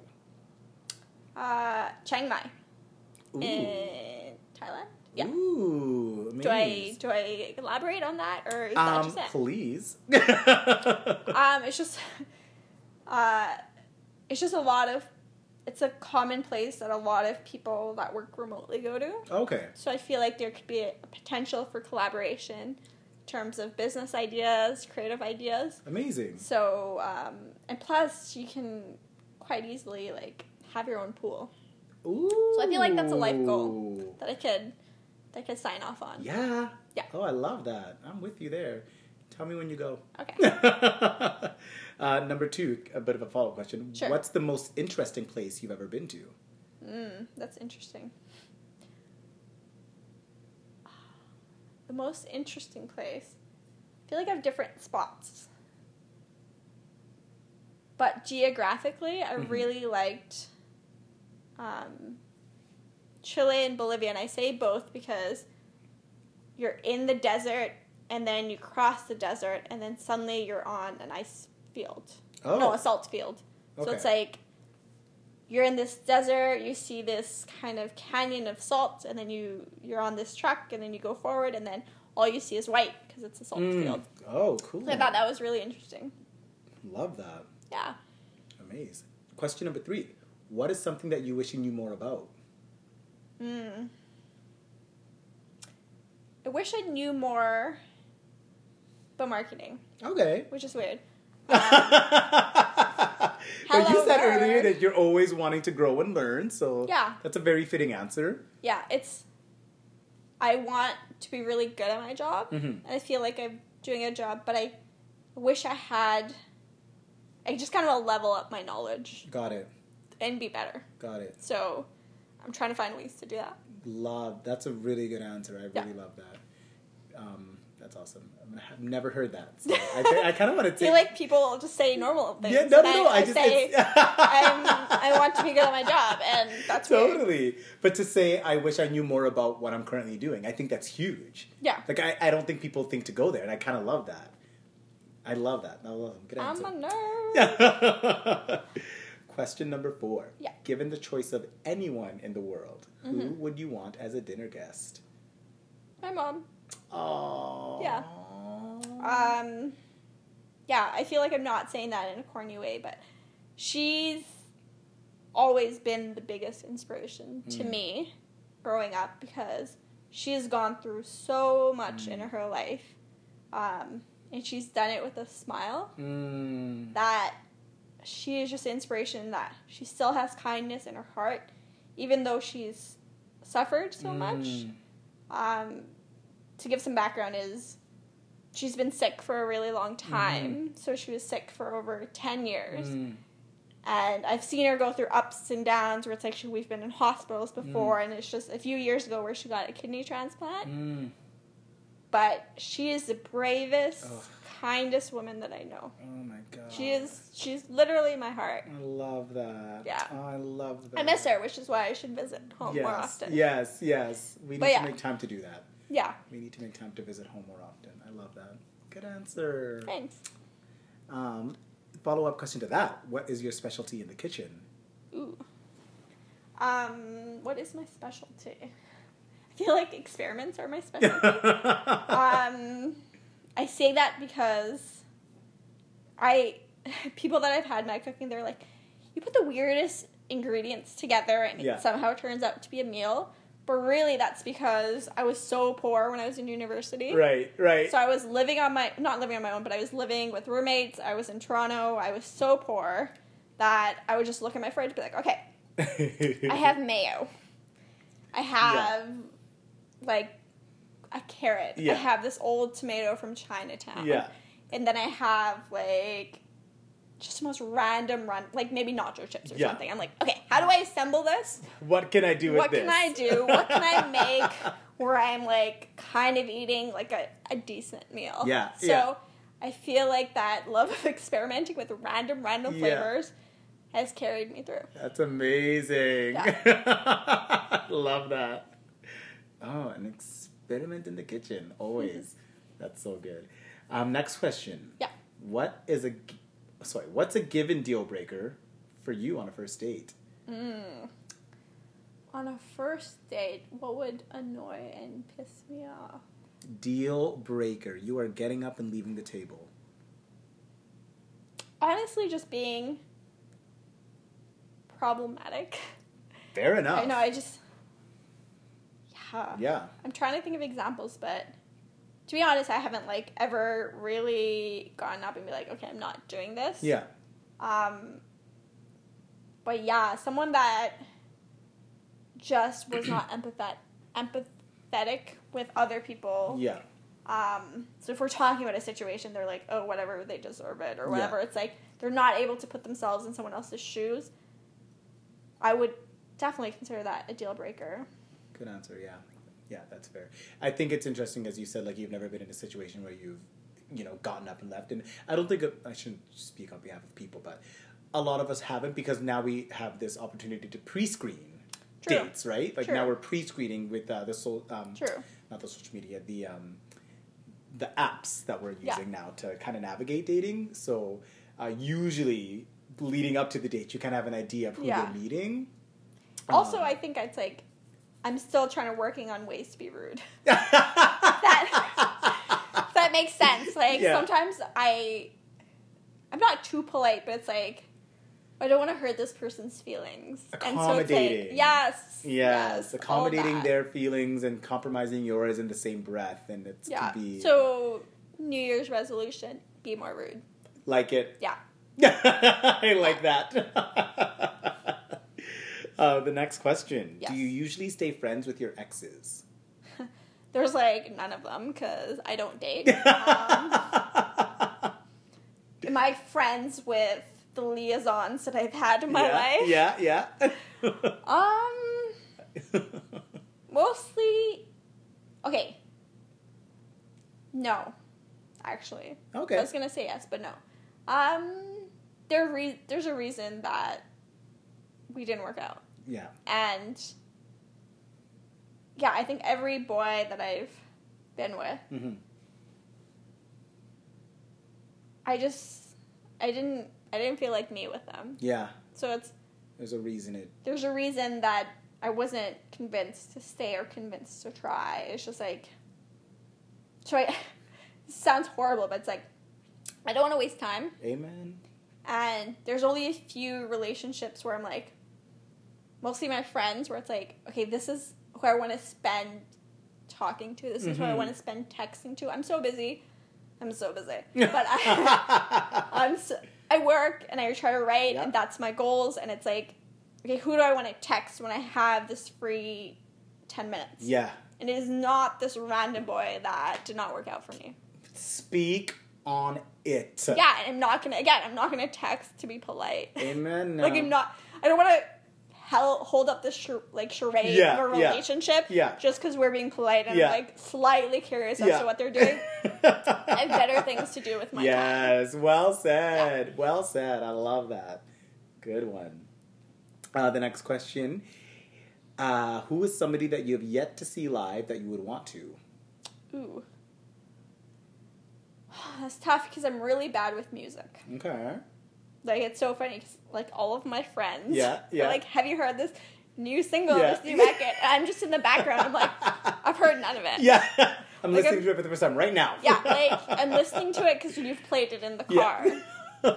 So I'm actually it's weird because I'm not a music person until I listen to music. Yeah. I'm like, oh my god, this is why I love it so. yeah, yeah. Because it it makes you feel like good music Mm. makes you feel. hmm Um, so who do I want to see live? That's a that's a tough question. Um, mm, I don't know. I know again as an angsty kind of high schooler, Yeah. I used to listen to a lot of Death Cab for Cutie. Oh yeah. So maybe I'd want to hear them only to be like nostalgic. No, got it.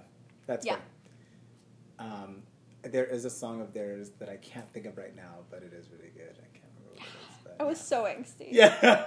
I had, a, I had a mustache and I was angsty Yeah. as a teenager. I had a mustached, angsty childhood. oh, I love it. Get it. Yeah. That's the best. I wasn't Um, allowed to thread my mustache Yeah. for unibrow for a while until I demanded that privilege. Wow. Hey. Brown girl problems right there. Hey. Okay. Yeah, now you know. Interesting. Now, no, really, Now that's you know. like that's so fascinating. That like that, that. I mean, obviously, like you're speaking on your experience, but Yeah. that is that's a truth, right? Like that's yeah. wow, amazing, Yeah. amazing. Um, next question: What's the best advice you've ever gotten? Mm. So I don't know if this is the best advice, but this is the first one that came into my head. Okay. Um, so I've always, like, I've always been in Calgary, and that's where I grew up, and that's you know, in a normal Indian household. And the first time I ever kind of ventured outside was actually for university, and that's Okay. where I was the first person in my family to say, okay, you know, I don't want to go to university in the same city. And I think selfishly it was just because I'd watched a lot of Sex in the City Yeah. and I it just glamorized like living on your own. Yeah. I knew I could never live on my own in the same city as my parents. Yeah. like that's just a no no. It's Yeah. taboo. It's it would never happen. So I was like, I want to be like this fabulous person living in the city, like being on my own. Um. So that's when I went to Toronto. hmm Um, wait. Yeah. No, you're saying no, you were saying you were going. That's when you you went to Toronto because um, it was glamour like Sex in the City glamorized. Yeah. Kind of Toronto's like the New York of. I just forgot what the question was. Oh. I feel like I got lost in my story. Um, what was the best advice you've ever gotten? Okay, yeah. Sorry.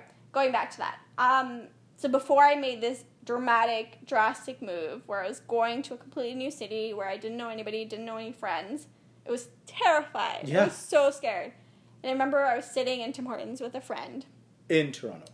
No, in Calgary. Calgary, so okay. beforehand, and I was just like, I don't know, like, should I do this? Am I being crazy? Like, There's so much more money. I don't know anybody there. It's crazy. And I remember her saying, um, my friend saying, "What's stopping you from coming back home?"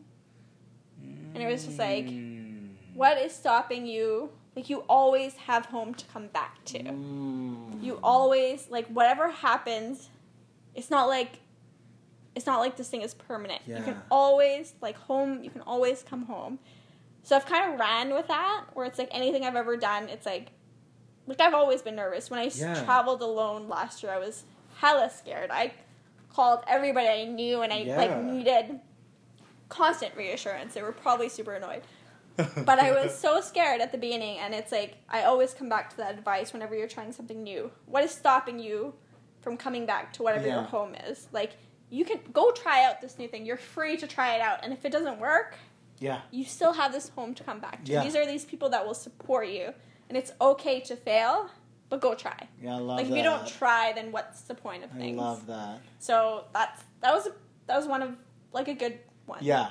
That Oh, and then you can take me. that. Really, that you you can take that forever Yeah. with you because yeah, home will always be there. I love that. Yeah. it's huge. Oh, good one. I'm taking all these with me. Yeah. um, the next question: What's your favorite movie of all time? Weirdly, The Matrix just came to my head. Really? Um, I don't I don't think that's true. okay. I don't think that's true. I mean, I'm weird in that like I really like action movies. Okay. They excite me. Okay. It's funny because I went to Fifty Shades of Grey with my coworkers because they're obsessed with Yeah. that movie.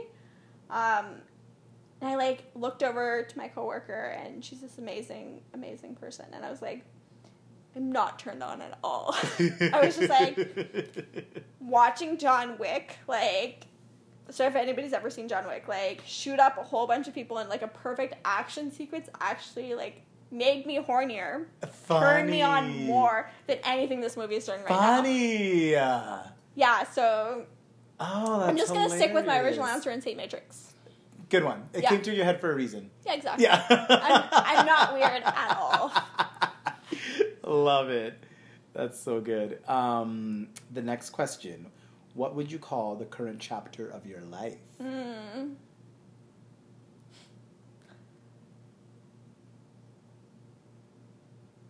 I don't know. Again, like I'm gonna. I don't know why the reckoning like came into my mind. I have no idea. I always like to say with this 21 Questions segment, the first thing that comes to your mind is probably the most authentic answer. It's weird because it's like the reckoning and the beginning. But I have no idea what that means. I have no idea. But to explain what I want this chapter of my life to be is I want it to be hustle. Okay. Last year for me was about new, new, new. Yeah, And Vancouver's been obviously new. yeah. But I want to put the work into it. And that's what this year means Got to it. me. I love So I don't know what that means in Yeah. words, reckoning or beginning, but whatever. it means something. Yeah. um, next question. What language or languages do you wish you could speak? Spanish. Ah, Yeah. nice. Um, yeah, it's super sexy. Nice. And I wish I had learned it when I traveled, but I did not at all because I was lazy. Oh, in caliente. I just couldn't. I only knew cerveza, which Mm. is beer. Beer. Yep. That's the core. Yeah. um, next question. What is the most memorable, uh, that memorable class you've ever taken? mm. Interesting. Memorable class. I'm trying to think.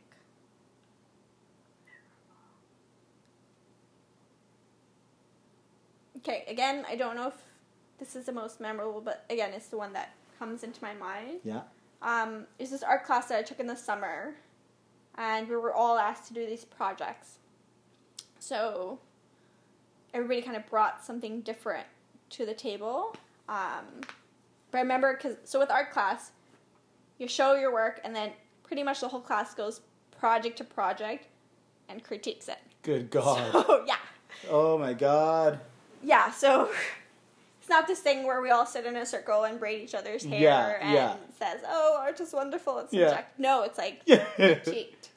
Um, and it's funny because it was we're at this painting and it was just wonderful painting where it's like so realistic and it was like painted of like this person. Mm. And the professor's like, "Oh, what's your intention?" To the artist. She's like, and she was flustered because she didn't know how to defend it because on a technical standpoint, the painting was amazing. Oh. Like she had the shadows correct, she had um, the colors were correct. But he was asking like, "What are you trying?" Not meaning, but it's like, "What is your intention?" Right. And it's like, she couldn't really come up with anything beyond. You know, I think she tried to make up this whole story, Right, what right. it was, but it was so interesting to me because it. I think that statement resonates with everything I do, even from a marketing standpoint. Um, that yes, you can create this thing, but Yeah. it's like, how is it going to be interpreted in the world? Mm. Like, So that was the point of asking the question: of What's your intention in, in terms of like, yeah, almost like what's the end goal? Like, what's what, Yeah, what, like, what, are you trying to do here? Right? because to me, it's like when you stand in front of a painting, you shouldn't need some artist statement to explain what it means. Absolutely. When you stand in front of a piece, it should, within the structure of itself, communicate or make you feel a certain Got way. it. Got it. It's like the purpose is, unless your purpose is to create pretty technical things. hmm If that's it, that's it. But Yeah. don't ascribe meaning to something that doesn't communicate it. Yeah. So you can stand and say, well, this represents my grief, blah, blah, blah. But if a person that's a viewer standing in front of that piece doesn't resonate with it, that's like a personal journal. Like, it's not, like, the art Mm. piece has this, an effective art piece communicates those feelings without needing anybody to say it Mm. or write this offside. So, like, again, in my day job, that's what I do. It's like, love. The words communicate meaning.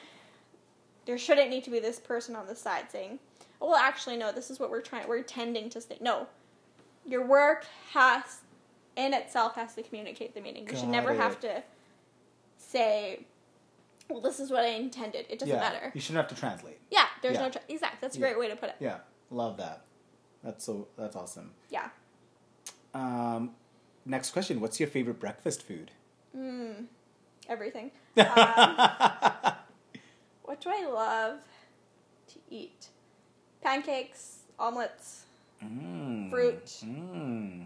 Um, I love savory Okay. in general. Savory with a, over with a touch of sweet. Mm. Yeah, French so- toast then? Yeah, French toast Okay. is pretty good. I mean, too lazy to make it, but Yeah.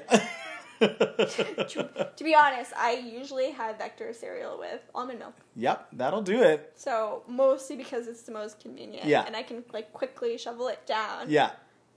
Um, Yeah, yeah. yeah. Got it. Um, so the next few are a little bit more Spitfire ones. Oh. So one or the other. Damn. Um, first off, we got Beyonce or Rihanna. Rihanna, Mm, Britney or Christina. Christina, Okay. Nicki Minaj or Cardi B. Nicki. Okay. Some sympathy. uh, Ricky Martin or Enrique Iglesias. Ooh, it's a tough one. Enrique, Enrique. Wine or beer. wine, Pizza or pasta. pizza. Mm. And then the last question.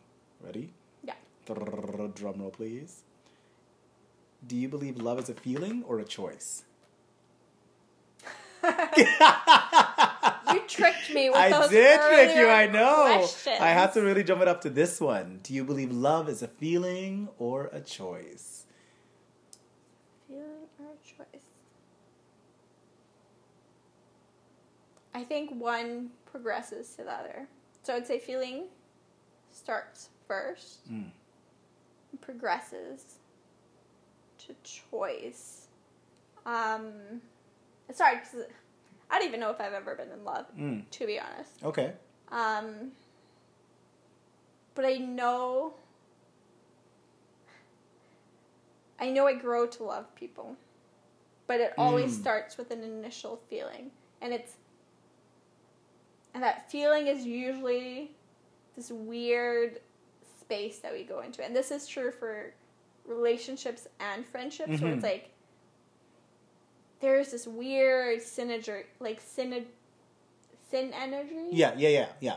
Yeah, this energy, and we're on this like different plane where we're talking, it's almost like electric. Yeah. It's like, oh, this person is getting me. Yeah, yeah, yeah, yeah. This person is speaking, and I'm there, and I'm Yeah. speaking, and this person is there, and it's this, Don't have to explain it. Don't have, energy, yeah. and it's like you're excited, Yeah. and when you meet, and to be honest, if I'm being really, really honest, this is what I felt when I met you. Oh!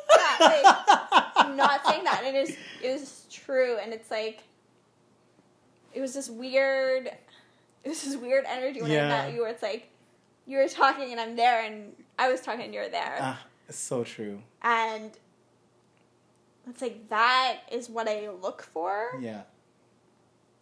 Yeah. because it's just yeah you're just in your Yeah. own world and you can talk for hours Yep. and hours and hours and it's just this weird connection that you get with someone and then to me that just grows over time as you learn their past you learn their struggles you learn their challenges you learn what breakfast food they like you know yeah. Mean? Like, it's it's something Yeah, that grows and yeah. then i think if you ever get married or whatever um, i think it's a choice because you have to choose to be committed and again like i don't know like i have no idea about monogamy or anything Mhm. like that but there's gonna come a time where you're with this person and it's like it's frustrating um, or something's come up where it's Mhm. a challenge you're dealing with it's a choice hmm so what i've learned is that love is so much more than feeling it's a choice to sacrifice Love that. Yeah. You put that perfectly. Yeah, that yeah, like what yeah, what more can you say? I mean that's that's exactly yeah, that's it. yeah Love it. Love it. I was um yeah, particularly excited to ask you that question. That's just a question that I've been thinking about for quite some time now. Mm. Um, I'd read an article surrounding that question and it made me just think about it and kind of challenge myself. And when I was prepping for this episode, I was like, I need to ask Gagan this. She's not going to see it coming, but I need to ask her this. it's a little bit of a surprise yeah. but that wraps up our 21 questions. Yay. Um, of those questions, was there one you wanted to swing back my way? um obviously the last one as revenge that is good revenge. but also because i'm curious yeah, yeah. Um, okay, I actually not. I love your answer so much um, that Yeah. as soon as you were saying your answer, I, it kind of shifted what I thought my answer was initial, but prior to this conversation. Yeah. Um, so I'm going to give you my initial. sure My initial was it's a choice, and the reason I say that is because I think um, all of the things that kind of happen when you first meet somebody, um, when it comes to falling in love with them, as you said, whether it's relationships or friendships, um, I think you have to make a conscious choice to be in the headspace of even wanting it. Um, and maybe that's just my own personal situation with it, but I know for Yeah. me, when it's come to relationships specifically, if I'm not in the head game of even wanting to be in, I just I I I can't even. Those emotions don't even filter in Yeah. to my world. yeah Um, I say it's a choice because it is ongoing, and you have to consistently and constantly make the choice to be there for people, to be there for your partner, to be there for your friends. Um, as you said, that it gets frustrating, and these people Yeah. can push you over the edge. Oh, yeah. But you have to make that that that choice to to stay, you know, and Yeah. you know, be by be by somebody's bedside when they get sick, or Mm-hmm. be, you know, uh, bring them s- soup if they have a sore throat, whatever it may be. You know, check in on a bad day, things like that. Those are choices that you make. Yeah. Um, that it maybe it's a bit of like the, what came first, the chicken or the egg. Um, but in my mind, I think you you make the choice, and sometimes um, those choices that you make to fall in love create the feeling a little bit. Um, that has been my initial, but hearing what you said about feeling um, grows to choice, I, I get that. yeah I totally get that because infatuation is Yeah. one thing. you know that desirability at the beginning of any relationship when you were both just excited and Yeah. you know passionate and whatever it may be and then if you both don't make that choice to stay invested in one another it does fizzle out and that happens you know more often than we like to admit Yeah. um, because p- two people didn't make the choice together at least Yeah. so my conclusion is it's a choice Good answer. Uh, Gagan, thank you so much for being a part of this. I feel like we could have talked for hours on end, Yes. so I already I always feel that. I already know. I already know. I can't wait to have you back because there's so many more questions that I have for you Yeah. and so many more topics that I want to discuss with you. So, thank you for taking the time out to be a part of this. I really appreciate it. Thank you for sharing your writing with all of the Yes. listeners. I, I really, I'm so excited to see where this goes for you. You are one of the smartest. Um, You're so kind. I mean it when I say you're one of the smartest and passionate and um, and um, most insightful people that I've been lucky enough to come across. So, thank you, thank you, thank you, and until the next time, because I know you'll be back. I will. I will definitely be back. Yes. And I would like to say it's an honor. Oh, And you've just created a space that's safe and easy. And I obviously I was nervous a little, a little bit in the beginning, but I just felt like we're just talking. yeah. So you make yeah. The pleasure is mine. Thank you so much for being here. You're the best. you're the best. All right. Thank you again, Gagan. We'll talk to you soon. Yes. Okay. Bye. Bye.